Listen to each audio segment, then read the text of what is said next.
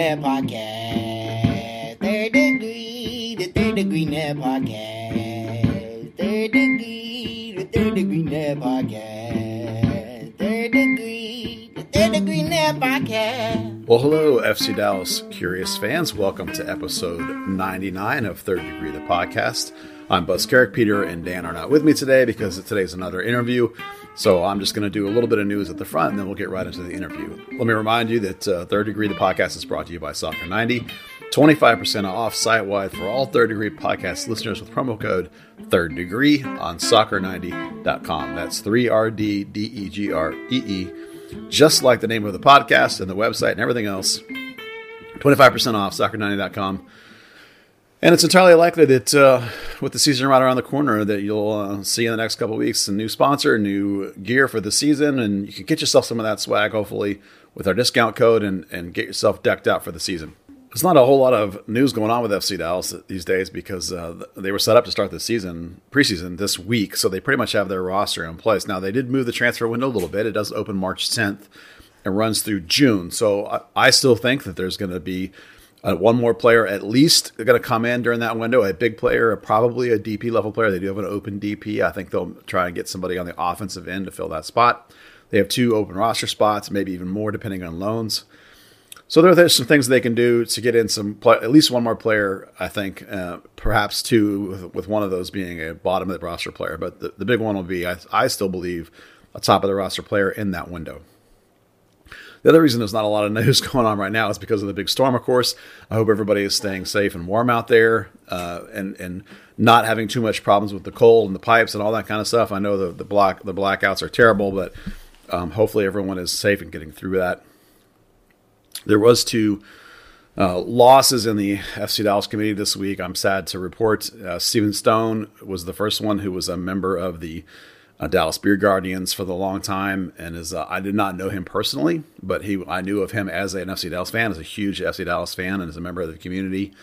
Uh, I, many people have responded to his passing online, and from the signs, it seems like he was a terrific guy, and I'm sure that he will be missed by those that loved him. And I as miss him as a member of the soccer community because he was a big figure for the FC Dallas supporters and the supporters club. The other passing is Mike Renshaw, who I am happy to say was a friend of mine. I considered him a friend. He's a former Dallas Tornado player, uh, a great Dallas Tornado player, a Texas legend as far as I'm concerned. Big in the youth community, and um, recently had been coaching uh, some girls soccer. But he and uh, he and uh, Kenny Cooper Sr. were best pals, and and they were hanging around FC Dallas all the time. I sort of first became aware of Mike in person during the Kenny Cooper era, but he was around way before that um, in terms of the way the community worked before in the early days of soccer with uh, lots of bulletin boards and message boards. And he was relatively famous in that context. And, and he was a, and once I got to know him as a person, he was a joyful person, loved to share his ideas and talk about soccer. I learned immense amounts from him and from Kenny Cooper Sr just a wonderful, wonderful guy, and uh, I'm going to miss him. And I'm gonna, every time I go around FC Dallas now, I'm going to think about him just like I, I think about Bobby Rhine every time I'm around FC Dallas because people that influence your life and what you do are few and far between. And just like Bobby Rhine, Mike Renshaw was a person that heavily influenced me and taught me a lot. And I'm going to miss him because he was a joyful person and a, and a, and a, a person I love to talk to. And I'm going to miss those discussions just to loop back to the Soccer 90 stuff, uh, we're expecting a jersey sponsor drop to happen in the next week. Uh, shortly after that, sometime, we should see a new jersey drop, the new secondary jersey drop we're due for. Those are really the only big news items that we're expecting prior to the start of spring training, which will be early in March. And hopefully, we'll be able to cover that as much as we can, given the logistics of the pandemic. We won't be able to go to practice, I'm assuming, since the same protocols are still in place. But hopefully, we'll be able to get to see some scrimmages on tape or at least talk to some people and find out what's going on. It'll be interesting to see how spring training reporting goes. It's going to be a period of less information, I imagine, but I'm hopeful. I'm hopeful that we can get some good coverage. All right, let's bring in today's special guest, uh, and I I want to tell you guys that he is indeed special. This is probably one of the hottest people with FC Dallas. His name is constantly brought up, admired, sought after. I'm telling you, hot, hotter than hot. And that is Eddie Coaten, social media coordinator at FC Dallas. Eddie, welcome to Third Degree the podcast. That is such an unwarranted introduction. All oh, I do, I literally just tweet, Buzz. That's all I do. Let me tell you, my friend, you're maybe not by name, but I have seen more people in social media say, "Oh my gosh, what is going on with the FC Dallas Twitter account or whatever account?" And since you've come on, and no offense to your predecessor, who I quite liked, great guy, but since you have come on, things are quite different. so don't sell yourself short that uh, you've done some remarkable things and you should be commended for everything you're doing over there at FC Dallas. Well, I appreciate that. And I, I really do appreciate the fans that appreciate me. And I think the people I work with appreciate me. Well, let's let's be specific, uh, Eddie. What does your job entail? Now, I know you're the social media coordinator, but I don't do that, mm-hmm. so I don't know what that is. What it's Twitter, Instagram, sure, right? Apps. What what other hats do you wear in terms of the, the, the communications division, PR, marketing, uh, videos? Do you write? What all does social media coordinator mean? Uh, well, first of all, uh, I pretty much have uh, creative control when it comes to all of our social media platforms uh, Facebook, Instagram, Twitter, and TikTok, which I, I, use minimally at the moment, but we're working on that. Um, and with that, it comes a lot of ideation, uh, a lot of strategy that people don't probably don't think I do because a lot of the stuff seems like it comes off the cuff, but a lot of planning and prep and advancement. And then when it comes to communication, and a lot of it is just coordination and making sure I'm on the same page with when our press releases are going out, when our information is coming out, and making sure that when I hear about information, I take the time to make sure it's disseminated in the right way. I mean, you'll notice that anytime we have a big announcement, I don't want to make it just the press release, but I also want to make sure it's also serious. So I we include videos that are serious, but then we find a way to meme it and make it a joke. And it's my job to take what communications gives me and that information and disseminate it, disseminate it out in a way that people can accept it, appreciate it, and value it more than they did before. Now, how involved are you with the media itself? You, are you involved with the videos? I, I, certainly, you're not a photographer, but um, do you edit? Do you, at what point does do you get the content? And then, of course, you're adding some kind of social spin to these things, obviously. So there's some part in the process where you become involved. Correct. So um, we have a marketing team um, they're involved with more big branding moments. Um, that includes uh, big announcements from jerseys or uh, graphics.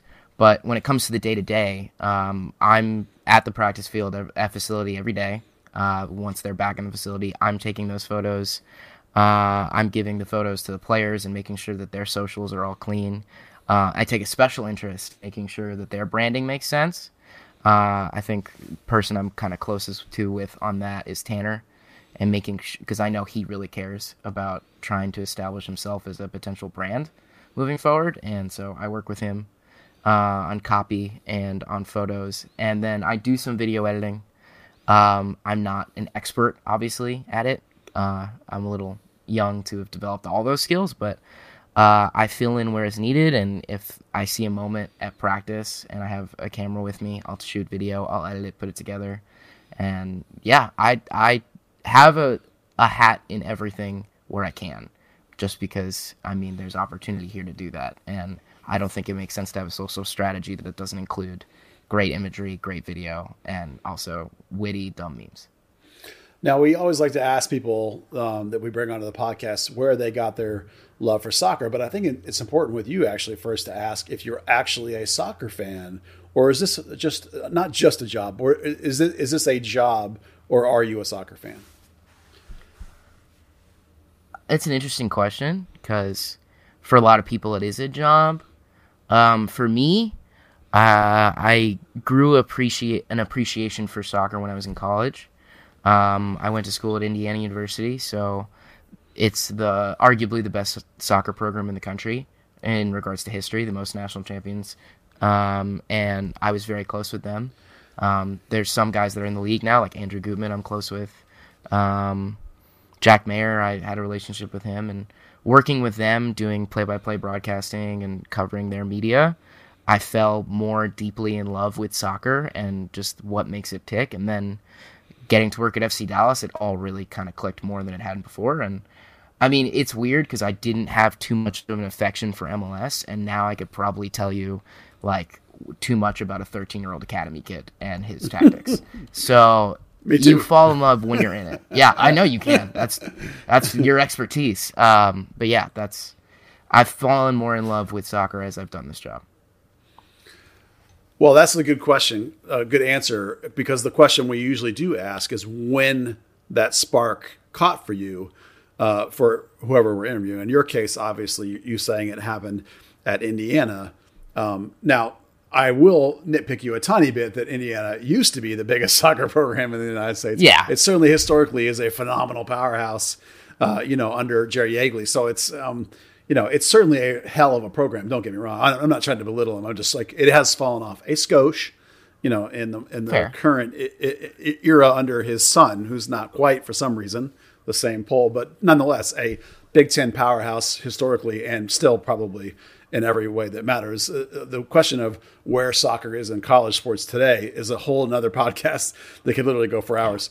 So you mentioned IU. So what what um, did you study at Indiana University that led you into social uh, media? And how did you, matter of fact, how did you get into social media? Um, well, I went to Indiana if for business. I uh, got a marketing degree, and I always knew I wanted to do something in sports. Um, originally, like when I was like six years old, I wanted to be like a GM of a, a, a franchise, and that was dumb. Um, then I wanted to be an agent, and then I realized you have to go to law school. That's dumb. And so eventually settled on wanting to do some sort of digital media or content. And uh, I did a lot of play by play broadcasting in college. And I dabbled a little bit in social media, but it wasn't something that special for me. It was just something I like made jokes on my own personal Twitter account. And then when it became time to apply for a job, uh, if you wanted to work in sports, you learn very quickly that it's not easy to get a job. So I applied to about 115 jobs uh, out of college, and I landed one at Ohio State, actually, which was really interesting, transferring over from one Big Ten school to another. Right. And it was social media intern.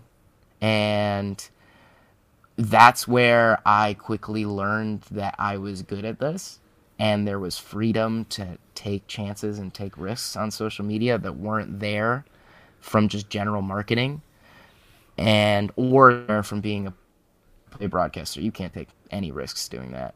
And I had fun and I embraced it. And then the next thing you know, COVID hits, and I texted uh, Michael Ramirez, the former social media coordinator here. I asked him if there are any jobs in MLS because I was just I assumed I was going to be unemployed for a good six months or so. And he was like, "Yeah, I know of one, uh, mine." right. Yeah. and, and within two weeks, I was hired, and it's been all uphill since then. Yeah, I, I, do want to give credit to Michael. He is a great dude, and I really did enjoy the things he was doing, and he got the media count going in the right direction. You've just taken it to another level. I, I don't, I don't mean to imply that he wasn't doing a great job because he was. Oh, absolutely, and I mean, part of it is because I spent a year at Ohio State where I kind of studied the market. And I think that's a good deal of my job is my ability to read the room and learn from other people's mistakes and other people's ways of doing social media because I spend like all my days where I'm not tweeting or I'm not gathering content, I'm looking at what other teams are doing and what I like about what they're doing and what I think they're doing wrong. And so like I feel like at this point I'm just mentally trained to out tweet anybody in my way if I have to, which is which is why it's really fun to tweet at Houston or any other rival. Oh yeah, I can imagine. Uh, that does bring up the question. Then, do you have a general strategy like that you've identified for how you go about what you do? Yes. Um, from a strategy standpoint, it's about highlighting certain. I mean, this is a marketing term, KPIs certain metrics and selling points that we have. So, what makes you an FC Dallas fan? What makes you fall in love with FC Dallas? What is it about FC Dallas that differentiates us from every team in the league. And right now it's our academy. Right now I think it's the personalities on our team because I think we have an incredibly wholesome group of players and part of that has to do with their age and how young they are, but we have players that are so easy to attach yourself to them. Like guys like Tanner Teston, Paxton, Tas, Tanner Tessmann, jeez, and Paxton Pomykal are guys that you want to root for. And Jimmy Maurer, like those guys. So it, my strategy is based around how do I amplify them, amplify their personalities, and also when I'm looking to come up with copy, which is like captions for tweets and Instagrams, I'm thinking of what is the youthful tone that would be more appropriate with our academy kids. Like when I tweet, I think, you know, if Ricardo Pepi said something similar, would that be weird? And it hopefully wouldn't. And part of the approach and strategy is also understanding our fan base uh, understanding that we have a very self-deprecating fan base and kind of leaning into it and acknowledging that and being realistic with our approach to things. But it's all down to understanding what we are and also understanding what our target market wants. How much of a free reign do they give you? Does fc dallas give you to do whatever you'd like on social media? Um i would say 99% free wow. reign at this point. Uh, it's a trust thing where like I know what's too far, and I am willing to take risks, but I'm also smart enough to take a step back and realize what's too far. Uh, I think I realized that about a month in when we I had my like second game experience, and uh, that was obviously the rain delay game when right. things got wonky and I think our social presence got a little risky. And rather, instead of that being approached as if it was a weird day for us, people really latched on to what we did during the rain delay. And from I think that moment on, I think people that I work with realize what I'm doing is working. And so they've given me a lot of freedom. And if I think something's a little risky, I'll text it to one person and be like, should I do this? And 80 to 90% of the time, I get the okay but I have pretty much free reign. So, what does on a non game day take us through like a typical sort of social media manager kind of thing? What kinds of things are you doing on non game days? Non game days? Um, are you talking off season or are you talking in the season? It can be in season or off season, either one. I mean, I, I think for, for, the most part, a lot of people like people joke, "Oh, what are the interns doing on the Twitter account, right? Yeah. or whatever." You know, but clearly not. Clearly, it's a real thing this day and age, for sure it is. I mean, maybe it was an intern 15 years ago. You know, when I first made my account, probably was. But you know, so a lot of people don't even know what what does a social media not in the game context, but in a general context. What are you doing on a day to day basis as a social media manager? Well, a lot of it is one, you're either gathering content or you're planning ahead. Um, so we've got a content calendar that I like play around with and tweak around with that is pretty much a month in advance at all times. Um, so I could tell you uh, everything we're gonna put on social next week on the on a Wednesday. Um, right now during the off season, obviously it's minimal because I adamantly believe if you have nothing important to say, then don't say anything. If we don't tweet for five days, I don't think it's a big deal because like what were we gonna say that was cool and that mattered. Um, but I have everything planned out, and it's my off my days off are spent planning that and scheduling that stuff out. In addition to going to practice, which will take at least two to three hours of my time and taking pictures, um, editing those photos, sending those photos out, and then being a part in planning meetings, ideation for some of our bigger projects. Uh, and you kind of mix that all together to make it one whole position that's constantly uh, doing something at all times. And then during a game is just hectic chaos. Yeah, was, that was the next question. Was what is game days like? I assume there's that you have help. There's a team of some kind, not just you doing everything. Maybe you are. Maybe, Correct. Yeah. Correct. There's um, we have marketing um, that helps with taking in-game photo. When I'm on the road, uh, obviously our travel party is cut down pretty small because of COVID. So that's when I just have like one man band taking photos, tweeting, and putting everything on social all at the same time, um, which is chaos. Um, it's it's to me like I describe it as like a like as if you're taking your SAT. You're just zoned in for like 90 minutes straight, um, not trying to miss a moment, try and capture everything. Um, but when we're at home, Uh, we have people that take photos um, and capture in-game video, so that's supportive of what I'm trying to do. And so I'm just when I'm at home, I'm just literally watching the game and trying to pick my moments on what's right. Um, obviously, everything that kind of leads up to the game is more planned out, but I'm just trying to watch the game and try and find where my angle is. Um, if there's nothing going on, it's trying to find a way to keep people intrigued, um, trying to push it towards, well, nothing's happened yet, but it might. Yeah. Um, but like, if there's a certain moment that happens that starts to tell and unravel the story of the game, I try and find the right images and the right captions and the right way to portray that in a way that keeps you engaged.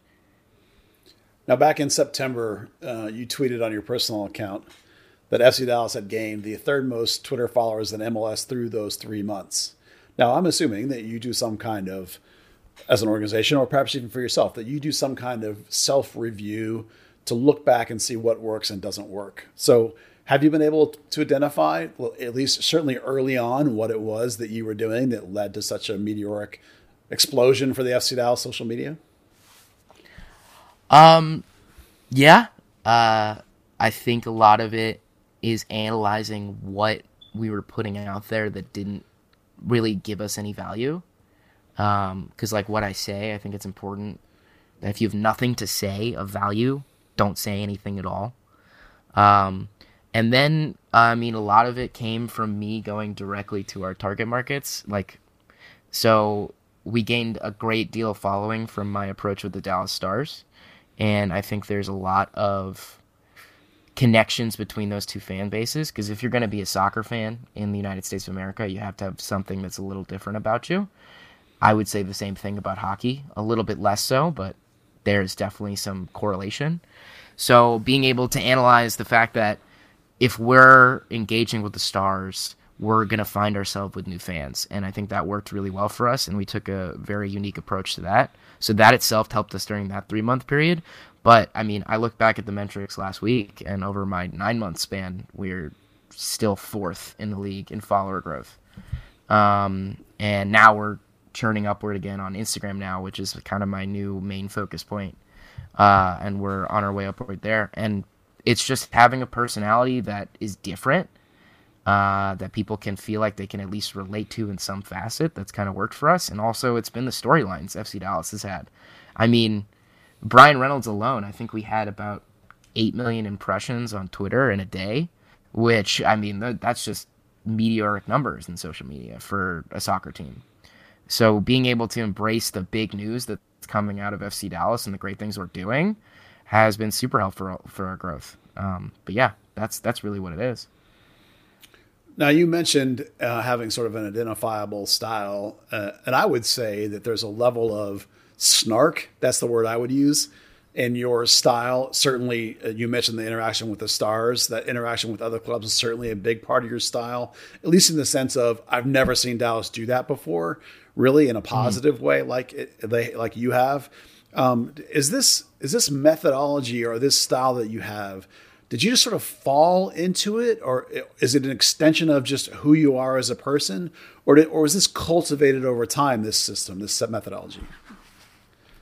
Um, I think it partly would be who I am. Um, what I said before about embracing our fan base and acknowledging that our fan base is very self-deprecating.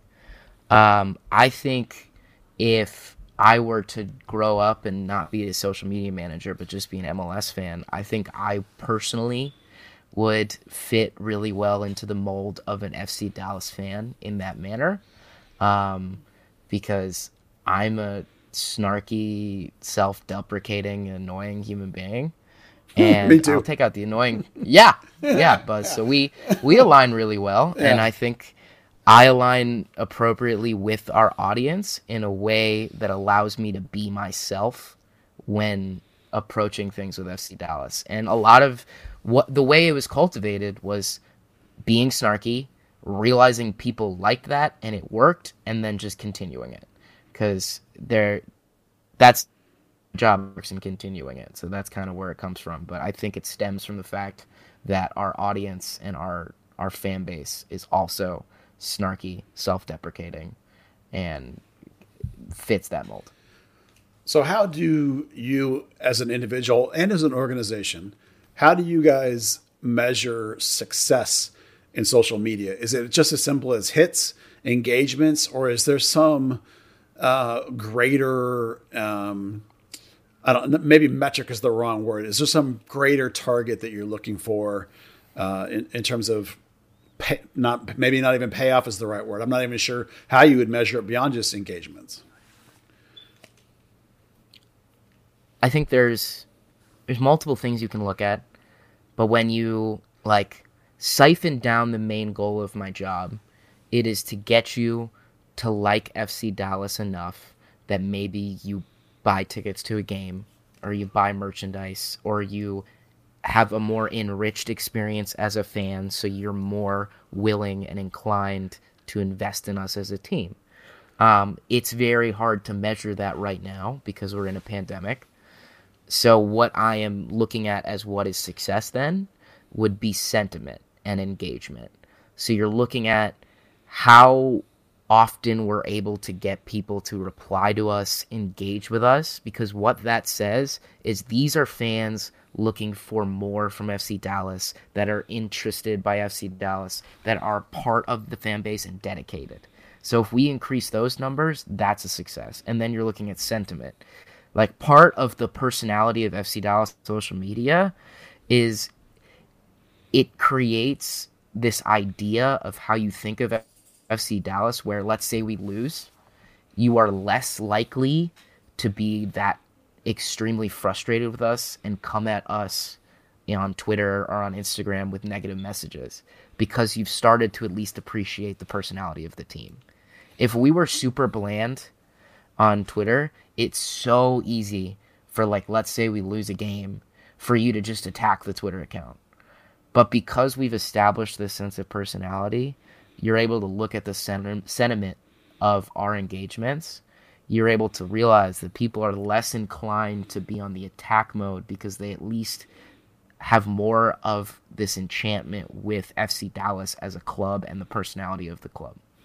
You know, determining success is something that I'm always interested in um, because of being a similar kind of thing. I'm trying to build an audience through word of mouth completely. There's no advertising budget here at Third Degree, so I'm curious um, what it is that in any given tweet or any given little campaign, um, where does a thing have to fall to be deemed a success or a failure? Like what what do you throw out there that not what did you throw out, but w- when you throw something out that falls flat, what what to you constitutes falling flat, you know, and versus that success? Um, Is it as simple as a number? Uh, sadly enough, yeah. Uh, if because I'm I am a very competitive person and I like to look at the metrics. That's why I highlight it uh, when I highlighted it three months into the job and why I still look at it. Right. Because I want to be the best at what I do.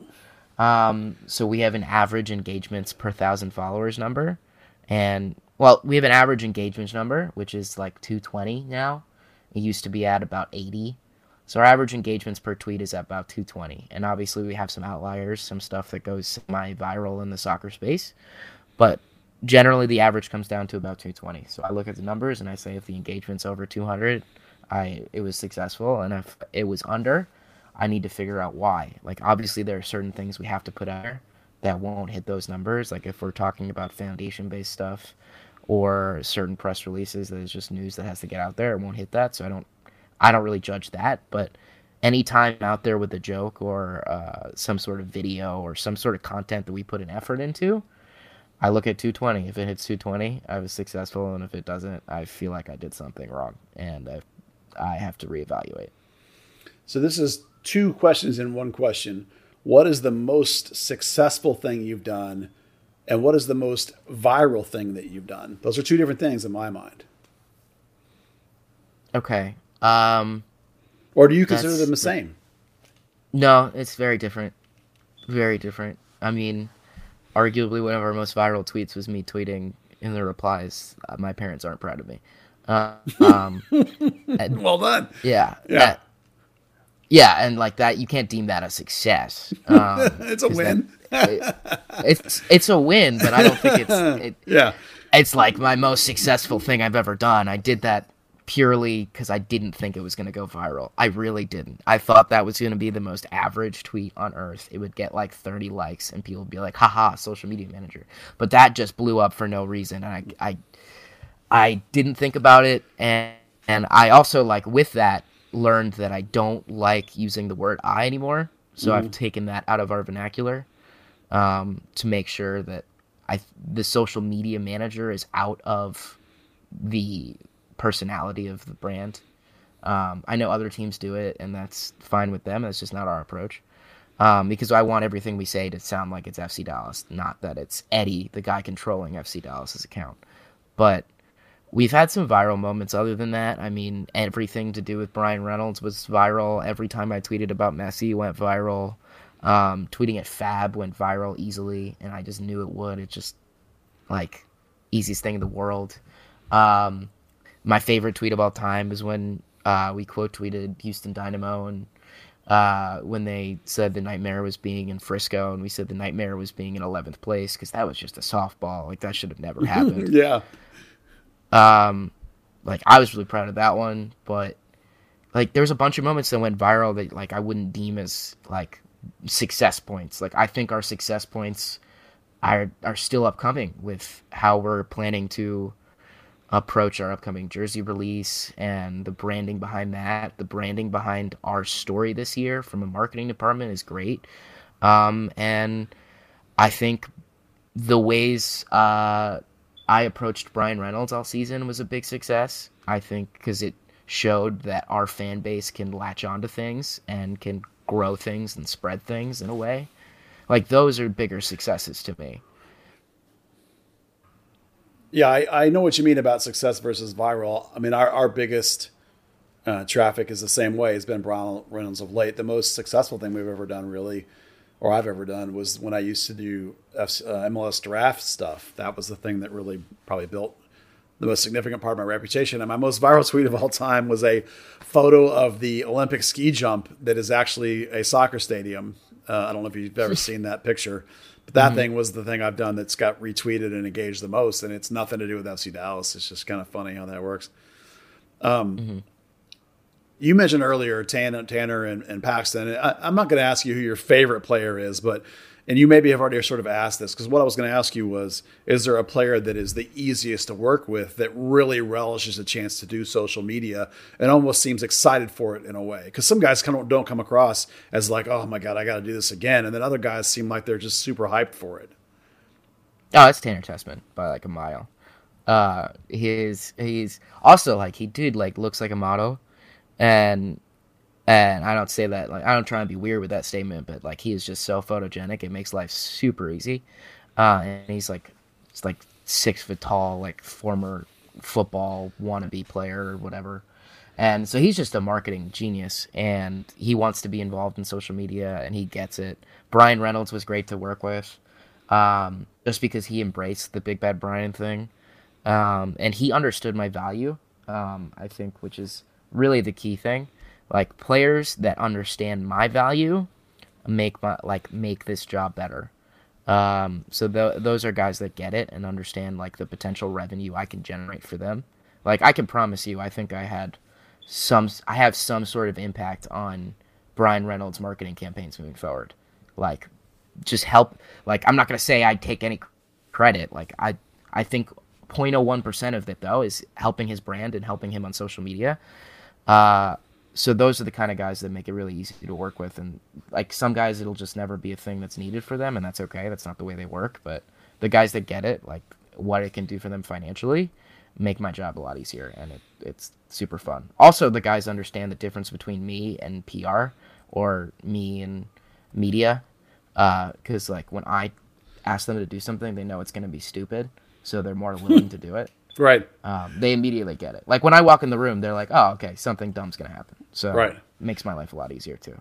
the expression we use for Tanner is grown ass man, which you not being around Yeah. long enough is actually a reference back to Eddie Johnson, who was a f- former Mm-hmm. United States player. He was here. The re- where it comes from is he, when he played here. Somebody asked him what video games he was into, and he said, "I don't play video games. I'm a grown ass man." And since so we started calling him Gam, G A M, grown ass man all the time. And then when Tanner came along, you just I know what you mean. He looks like a linebacker, He's six foot two Yeah. and, and stacked, and you're like that dude is a, at 16 he was a grown ass man. You know, so that's how we use that expression. So what's the flip side of that then? I know maybe you don't want to air anybody out, but is there anybody that's like that just cannot stand social media and it runs the other way when they see you coming? Uh, it wouldn't be like social media in specific, but it would be like doing interviews. It's just not their preference and part of their job. Um, but like it's not always fun for certain people. Certain people are very quiet people. Um, so they try and do it less, and we try and be very specific about what players we give out to the media. Uh, just knowing that there are certain guys that don't have an interest in it. So unless like they have a like a reason to talk, like if someone scores 17 goals in two minutes, like they're gonna talk, obviously. Um, so there are guys like that, and some of them are guys that are like more. I mean, the older you get, the less social media matters to you, um, because you have a family and you understand soccer is your job, and you're not looking at endorsements too much or or branding or being on social media all the time. So I get it with that. Um, either way, every guy loves it when I send them photos. No one will never not like that. So they're cool with that all the time. How about Luchi Gonzalez? Does he embrace the social media? I mean, he's gone viral a little bit with the sweaters and the whatever else he's doing. Uh, Do you have to push him a little, or does he get on board with it? Yeah, Luchi gets it. Um, but I never thought he did. Because I don't think he. I never thought he was on Twitter or Instagram or anything like that. Because I, I just didn't think he was. And I obviously say some dumb stuff on there. So I was always surprised he never said anything about it. Um, because I feel like there are certain things. If I was the head coach, I'd be like, "That's a dumb tweet, Eddie. You should you should probably not do that." No.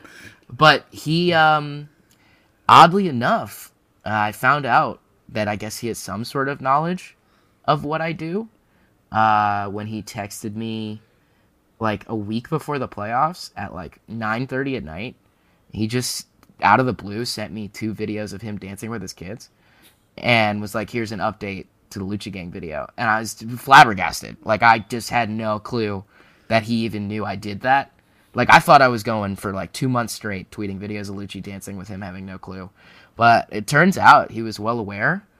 Um, I know the way he approaches me as a person. Um, he definitely respects what I do. Uh, he definitely knows that I'm liked in the locker room, so that helps a bit. And he also knows I never bother him unless I have to, which I think is his favorite thing about me. Um, but there are times when we'll show him videos before we post them to make sure that they're under his approval. And so he gets the need to put some behind the scenes footage out there and show insight into what our team is like. He gets that part. And also, I mean, we're both Peruvian Americans. Um, so there's that connection there. So he's always had some sort of level of respect for me because of that. And so, yeah, Luchi gets me at least and gets my job. And he does understand Luchi Gang somehow.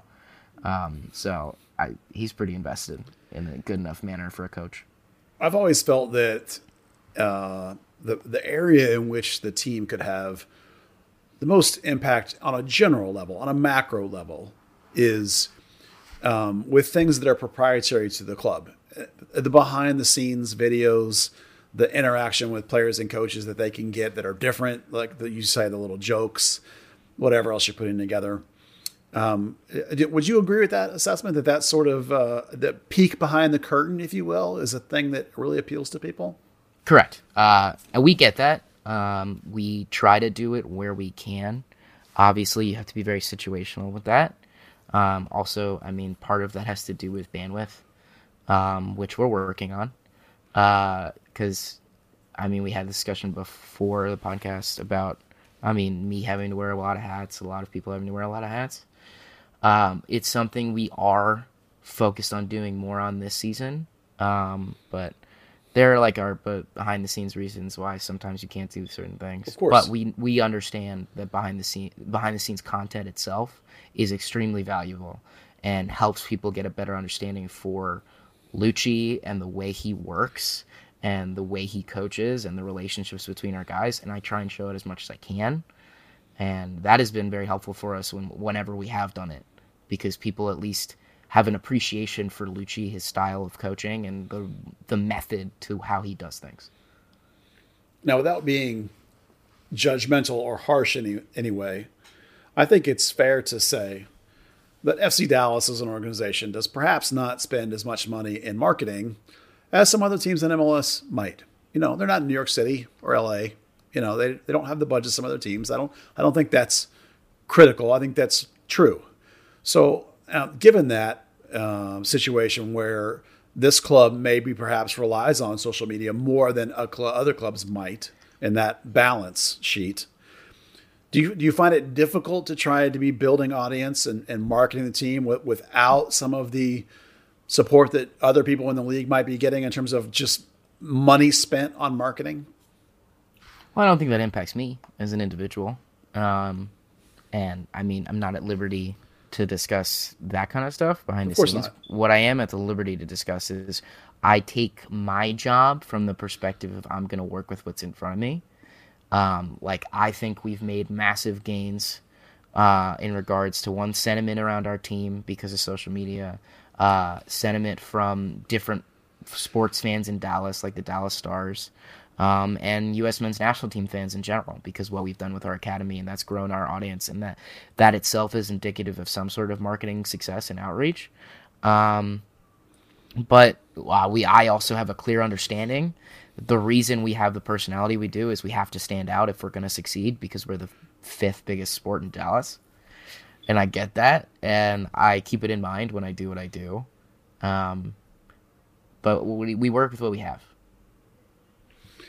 let, us say, um, not even for the sake of argument, let's just say that Dallas has had, FC Dallas has had some difficult moments in the last year, whether it be COVID or whether it be the anthem stuff, rain delay stuff. You know, I, I don't think I'm being unfair when I say those moments have been difficult. I'm not going to get into the whatever side of anything. That's not what I care about. What I care about is how things are dealt with. And so I would imagine that as a consequence of some of these moments, regardless of anyone's fault or not, that FC Dallas, I can see them, in fact, gets a lot, not a lot, but gets harsh replies at times. I can only imagine that the direct messages are worse um, I have two sort of ideas I would like to ask you in regard to this, and you can talk about it as much as you're comfortable with. Is one, is there sort of an organizational philosophy? You don't have to say what it is, but do you have an organizational philosophy about how to cope with things such like that? And then also, just as a person, does it affect you? Do you get hit by that when you see that stuff? Do you, does it affect you as a person, not as an employee, but as a person? Um, what do you mean by organizational philosophy in that question? Well, I mean, is there a plan like we do or don't respond to this or that? Do we have do we give answers? Do we ignore? Do we block? Do we mute? I don't I don't even want you to specifics get into specifics other than to say like, you know, is it a, is there a bigger picture there in the organization knowing that perhaps some of these kind of things are out there? Right? Do you have a tailored response or not? You know, um, you don't have to tell me what it is. I'm just curious if if you guys think about these things in terms of I don't know, putting out fires or responding to some things that are uh, beyond the pale. I mean, some of this stuff is unbelievable. You know, I, I, I see it. I can't help but see it. You know, and then the mm-hmm. other side, as I said, was as a as a person, does it affect you? Well, I think you always have to ask the question of who is replying, who is the one attacking, uh, what type of person is attacking. Um, is it a dedicated fan that is a season ticket holder, or are they just a random racist, uh, or a random aggravated um, person in in whatever sphere? That's where you have to ask the question. A person who's just a random racist will never warrant a response from me, and potentially based on me looking into the account, like a block or uh, like a mute or whatever. Um, but if it's a dedicated fan, I will take that information and either I will personally reach out to them on my own personal account and have an open conversation about what they feel their frustrations come from, or I'll send it to people that can have those conversations. And we're incredibly willing to have those conversations with the right people. Um, I think what happened earlier in the season was a lot of outcry from radicals all across all spheres of the world, mostly our country, and so they weren't warranting a reply. Um, so my approach is very specific to who gives that uh, reaction. Now, me as a person, um, during different times of the year, I don't think my mental health was at like peak performance. Um, but working this job and working in social media in general, because I think another thing that goes unnoticed is like this does happen to other teams and it does happen to other social media managers, especially in a year like 2020 or 2021.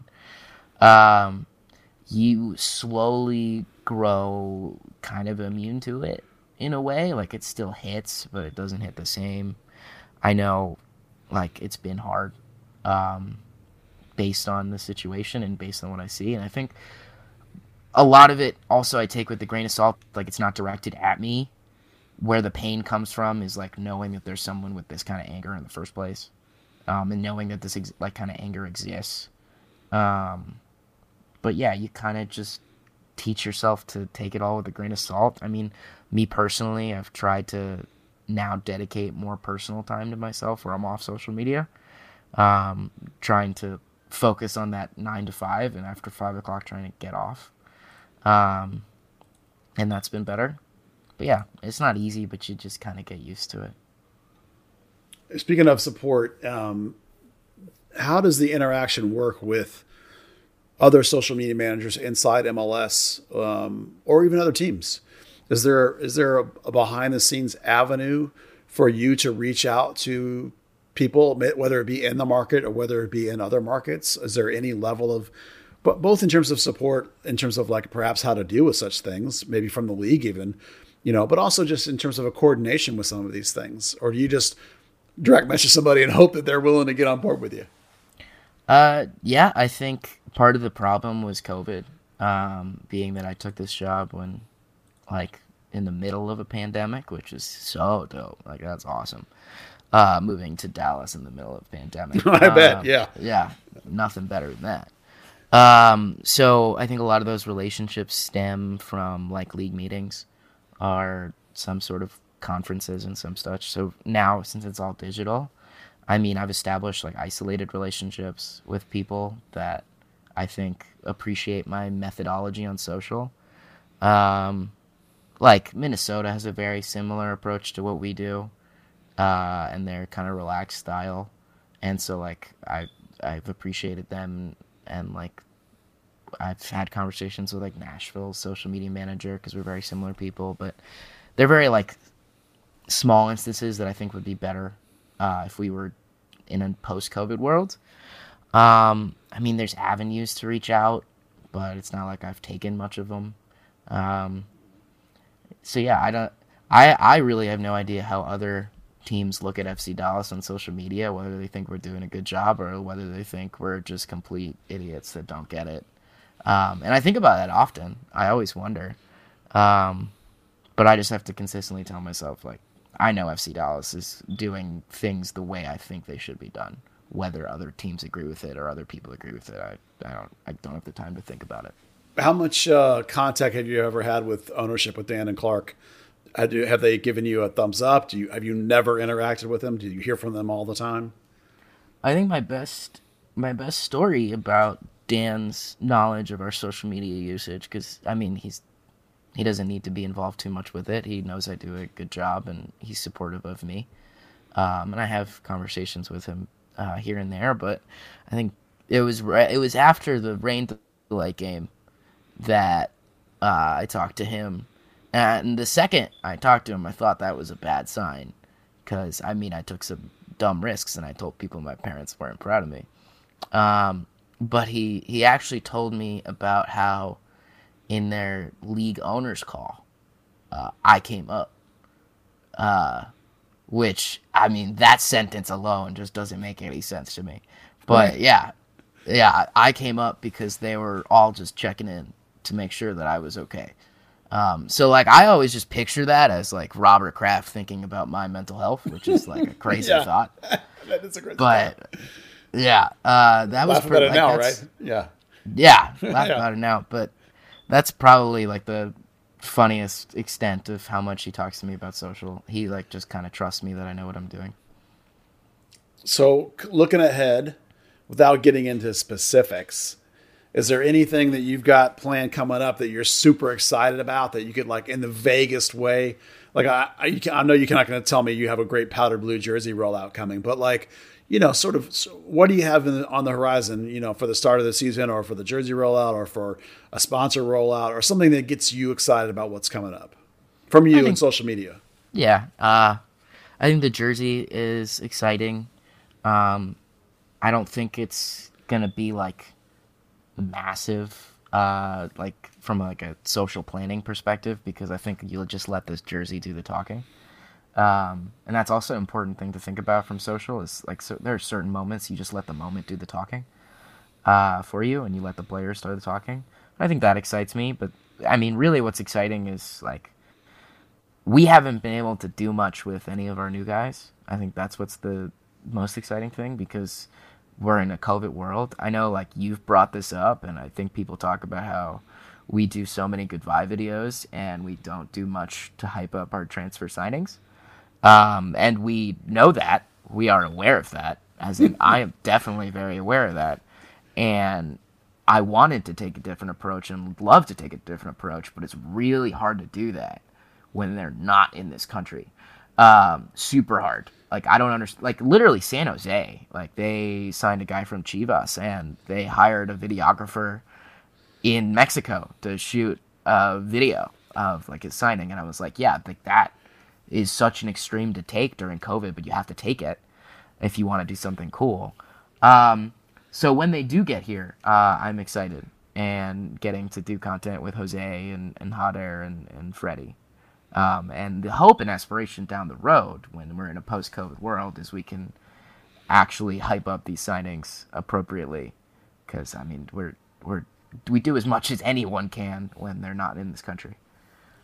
Yeah, I'm hoping the Darth the Darth Jader thing takes off. I mean, I could try and push it. I, I can, really can. I mean, Well, Big Bad Bryan went crazy. That was a good one.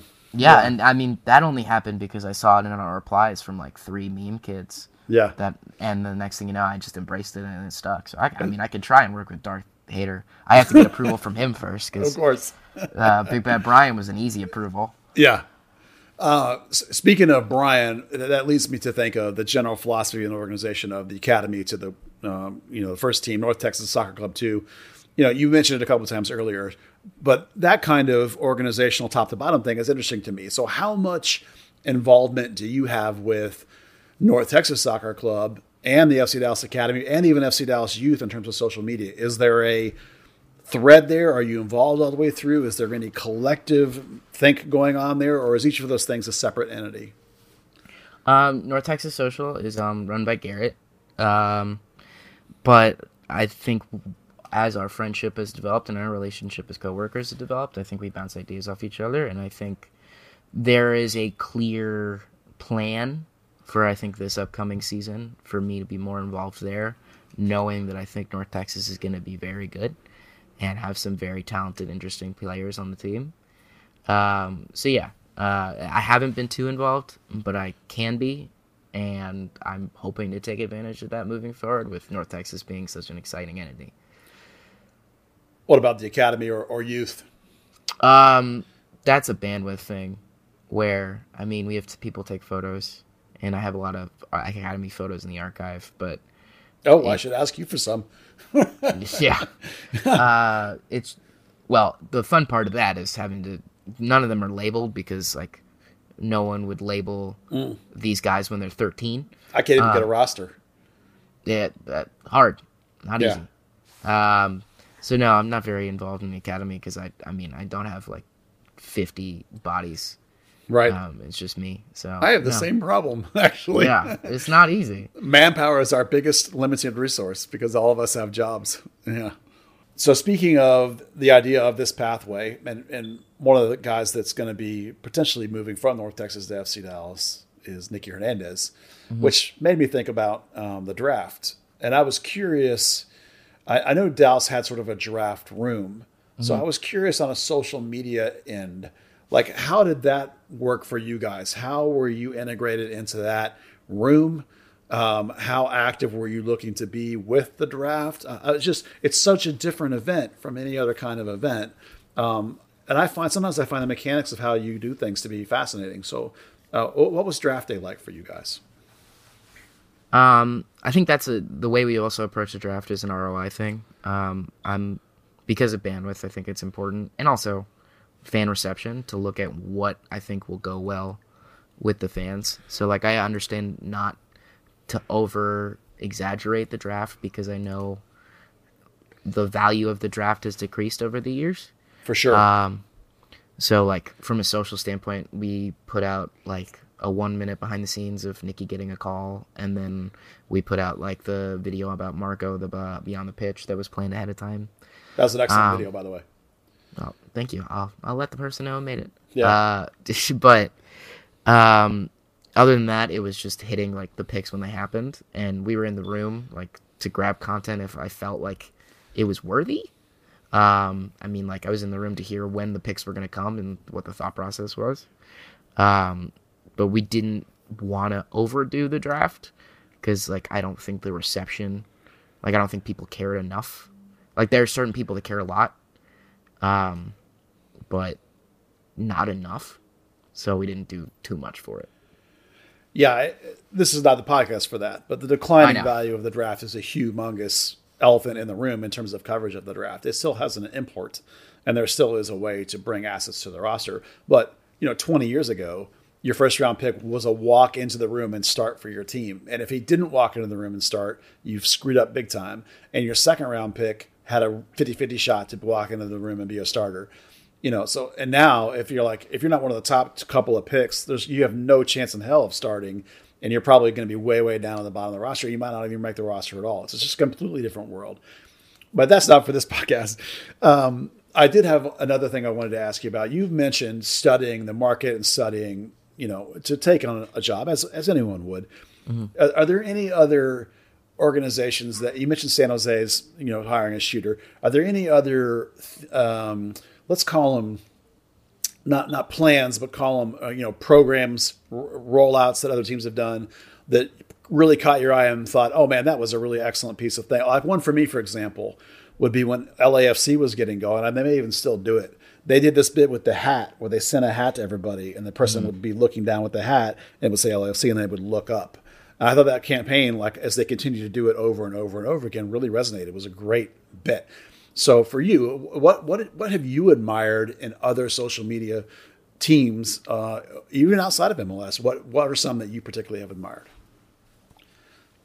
I think I admire different ones for different reasons. Uh, I would point to like Philly has done an incredible job with their personality um, and their approach to things. Um, I mean, their jersey release was great, and I think they get their fan base very well. Um, I think San Jose is incredible from like a visual standpoint.